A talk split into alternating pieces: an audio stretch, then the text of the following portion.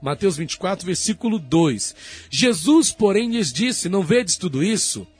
Em verdade vos digo que não ficará aqui pedra sobre pedra que não seja derribada. E estando assentado no Monte das Oliveiras, chegaram-se a ele seus discípulos em particular, dizendo: dize-nos, quando serão essas coisas? E que sinal haverá da tua vinda e do fim do mundo? E ali começa, não é, um descortinamento por parte de Cristo de alguns eventos que seriam culminantes na, na, na questão escatológica, né? Eventos que a gente pode chamar de eventos escatológicos. Jesus vai começar a apontar ali para os discípulos alguns sinais que aconteceriam, né? Alguns eventos que aconteceriam naquele período, naquele tempo, né? Em que os discípulos estavam tentando é, achar uma, uma resposta da boca de Cristo. E Jesus vai falar, Jesus pergunta, né? Eles perguntam para Jesus, melhor dizendo: dize-nos quando serão essas coisas e que sinal haverá da tua vinda e do fim do mundo. Esses são dois assuntos que nos interessam.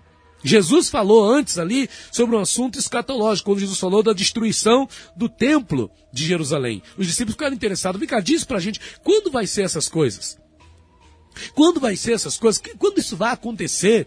Não é? As pessoas hoje vivem aí recebendo profecias, com todo respeito, com todo carinho aos que liberam essas profecias pelo WhatsApp. Às vezes falta um pouco de Bíblia, de entendimento de Bíblia, não é? E a gente vê as pessoas reféns, né, muitas das vezes, de pensamentos, de ideias que não condizem com o texto bíblico, que não condizem com aquilo que diz a palavra de Deus. Então vamos lá. Que sinais haverão, que sinal haverá da tua vinda e do fim do mundo? Versículo quatro. Jesus respondendo disse-lhes: acautelai-vos, que ninguém vos engane. Porque, infelizmente, irmãos, se tem uma característica que acontece devido a questões escatológicas, é o engano. E é por que é engano? Porque nem todo mundo, como eu já disse, consegue ter um discernimento, o discernimento correto daquilo que é escatológico. A gente, por exemplo, vive dias em que há divisões, né, no pensamento escatológico. Hoje nós temos pessoas que têm uma visão pré-tribulacionista. Aqueles que acreditam que Jesus vai voltar antes da grande tribulação, que, aliás, que a igreja de Cristo vai ser arrebatada antes da, da grande tribulação. Aqueles que acreditam que a igreja não vai passar pela grande tribulação, né? Quem crê no pré-tribulacionismo acredita que durante os sete anos, né, da grande tribulação na terra, a igreja não vai estar presente, a igreja vai estar participando das bodas do Cordeiro nos céus, enquanto aqui na terra estará sendo derramado os juízos de Deus. Então temos esse entendimento pré-tribulacionista, mas temos também o entendimento mesotribulacionista, que acredita que a igreja vai ser arrebatada na metade da grande tribulação, como que a igreja tem ali uma, como que a igreja tendo uma necessidade de purificação. Então a igreja ficaria na terra os primeiros três anos e meio da grande tribulação, para no meio da grande tribulação a igreja ser arrebatada. Mas tem outros que acreditam que a igreja vai passar por todo o período aí é, da grande tribulação, que são os pós-tribulacionistas, né, que acreditam na volta de Jesus depois da grande eh, tribulação. Então tem gente que acredita assim, tem gente que pensa assim, né? As denominações tradicionais têm esse posicionamento, enquanto que as denominações mais pentecostais geralmente tendem a, tendem a ser eh, pré-tribulacionistas. Então fica essa confusão, e, e sem contar que no meio tem os mesotribulacionistas. Então tem que haver, né, um equilíbrio. O objetivo nosso não é dizer que o pós-tribulacionista está errado, que o mesotribulacionista está errado, ou que o pré-tribulacionismo está errado. Nosso objetivo tem que ser apresentar para as pessoas essas colocações, para que as pessoas possam ser capazes, né, de discernir por elas mesmas, né? Porque quando a gente fala, não, você pré-tribulacionista está errado, e você pós-tribulacionista está certo, né? Ou você mesotribulacionista está certo, e o pós e o pré estão errados. A gente acaba criando aí uma situação é, é, de, de desnecessária, né? Porque gera ali um debate que muitas vezes não leva a nada, sendo que a preocupação maior que nós temos que ter é com o quê? É com a vinda de Jesus. Foi o que os discípulos se preocuparam. Que sinal haverá da tua vinda e do fim do mundo? A vinda gloriosa de Cristo, quando vai ser? Né? Jesus, ele não vai se preocupar em dizer se vai ser... É, é, porque claramente a gente não lê esses termos aqui na Bíblia.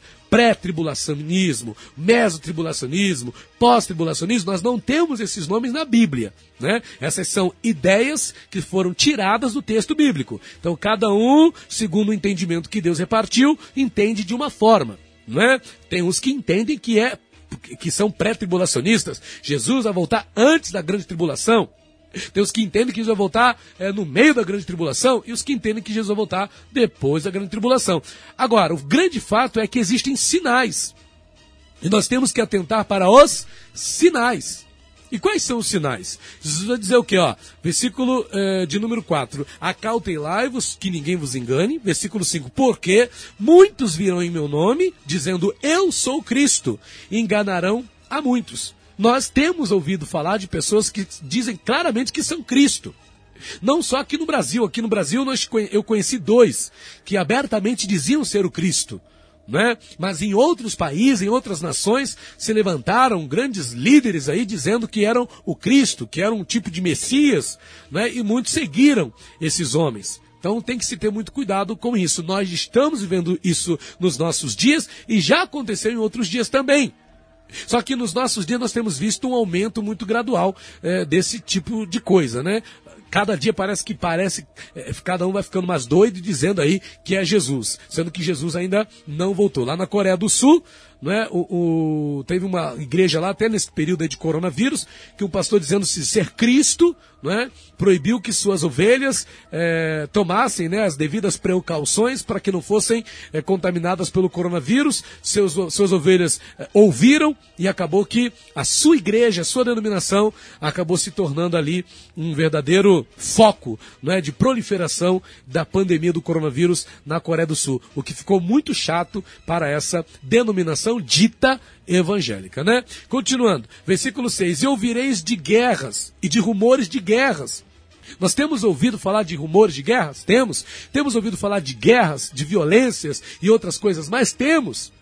E não é de hoje, né? A gente vive sob o rumor de uma segunda, de uma terceira guerra mundial, né? Às vezes parece que tudo está sendo eh, encaminhado para isso. Como se a qualquer momento os mísseis de todas as nações fossem ser lançados uns contra as outras. Estamos vivendo dias assim. Então, há rumores de guerras? Há. há é, é, é, o, o, a gente ouve falar de guerras? Ouve. A gente fica ouvindo aí jornal. Se bem que agora a gente soube falar de coronavírus. Mas, antes disso, né, sempre havia uma suspeita de haver uma guerra lá mesmo na Ásia, né, Coreia do Norte com Coreia do Sul, né? É, tem gente que acredita numa possibilidade aí de um conflito armado entre os russos e os americanos e coisas assim, né? Entre os chineses, né? Então, veja, a A gente ouve falar de guerras e rumores de guerras. Agora olha o que diz o seis ainda. E ouvireis de guerras e de rumores de guerras. Olhai, não vos assusteis, porque é misto que tudo isso aconteça, mas ainda não é o fim. E essa palavra eu tenho frisado ela, irmãos. Não vos assusteis. Diante de tudo que nós temos visto, não vos assusteis, porque ainda não é o fim. Ainda não é o fim. Pode estar acontecendo coisas terríveis, sim, mas ainda não é o fim. E você já já vai entender que período é esse que nós estamos vivendo. Não é o fim. Não é o fim. Calma, não é o fim. Versículo sete.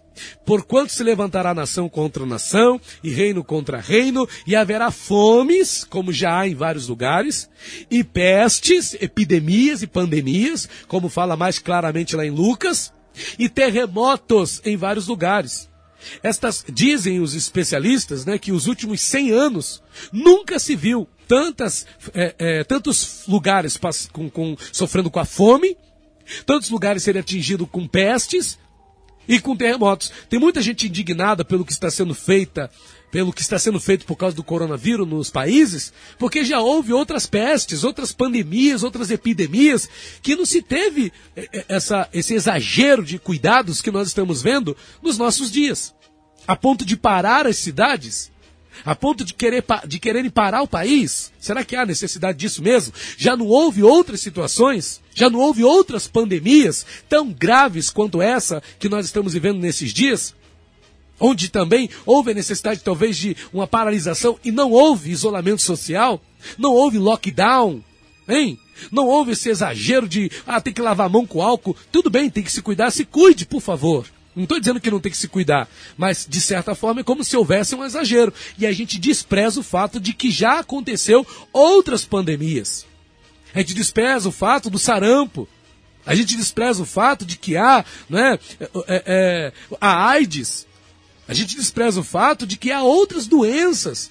A cólera, a dengue, e quantas outras, a febre amarela, o tifo, e tantas outras, né, que já houveram e já ceifaram tantas vidas, e não houve esse desespero como a gente está vendo nos nossos dias. Então a gente tem que ficar alerta com tudo isso, né, e não se desesperar, porque tudo isso é necessário acontecer, mas ainda não é o fim. Então a gente vê fomes, vê, a gente vê pestes, vê, a gente vê terremotos em vários lugares. Quantos foram os terremotos que a gente já não viu? Terremotos terríveis que, diz, que devastaram países, que devastaram nações, que deixaram milhares de mortos.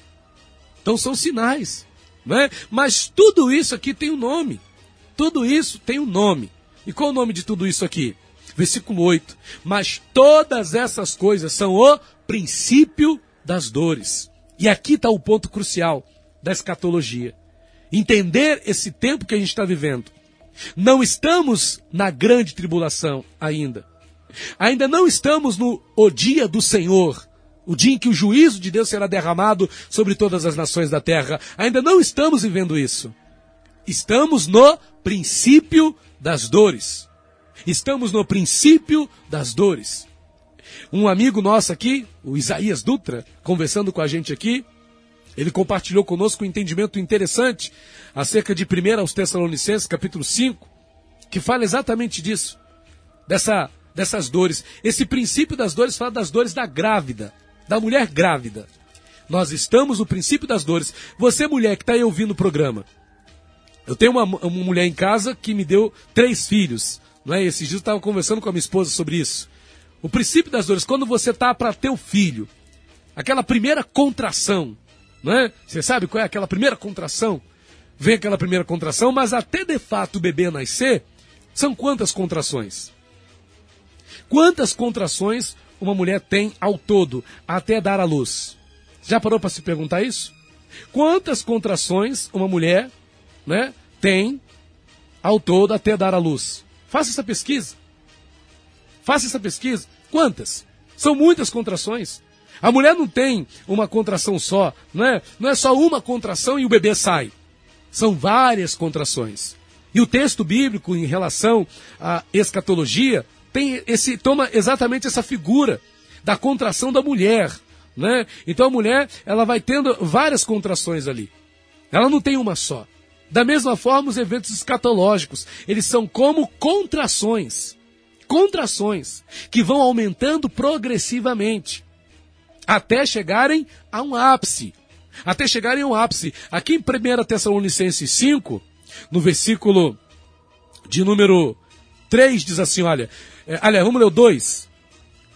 Vou ler um, para ficar completo. Mas, irmãos, acerca dos tempos e das estações, não necessitais de que se vos escreva, porque vós mesmos sabeis muito bem que o dia do Senhor virá como ladrão de noite. Pois que quando disserem a paz e segurança, então lhes sobrevirá a repentina destruição, como as dores de parto àquela que está grávida, e de modo nenhum escaparão. Então veja, como as dores de parto àquela que está grávida. Mas aquela dor final, aqui essa dor de parto fala aquela dor final, que não tem outro jeito, a mulher tem que botar o filho para fora, tem que nascer a criança. Então veja, as contrações de uma mulher na fase da sua gravidez, antes de dar à luz o seu filho, são várias. Eu não achei aqui na minha pesquisa, não pesquisei, não tive tempo para fazer essa pesquisa ainda, mas faça você, quantas contrações uma mulher tem? Então veja, nós estamos no princípio das dores. Tudo que tem acontecido até aqui, essa pandemia, é princípio das dores. Não são as dores, as dores se, de fato se darão na grande tribulação. Então não se assuste. Se você tem que se consertar com Deus, meu irmão, se conserte. Se você tem que melhorar alguma coisa com Deus, melhore. Se tem algo na tua vida que está errado, então acerte. Mas o que você não pode, o que você não pode, né? É se desesperar a ponto de achar que Jesus já voltou, que o dia do Senhor já chegou. Essa hora vai chegar. Jesus Cristo vai voltar. E que você esteja preparado para que quando esse dia chegar, você também possa ser levado para se encontrar com o Senhor nos ares e estar com Ele por toda a eternidade. Deus abençoe a sua vida, em nome do Senhor Jesus.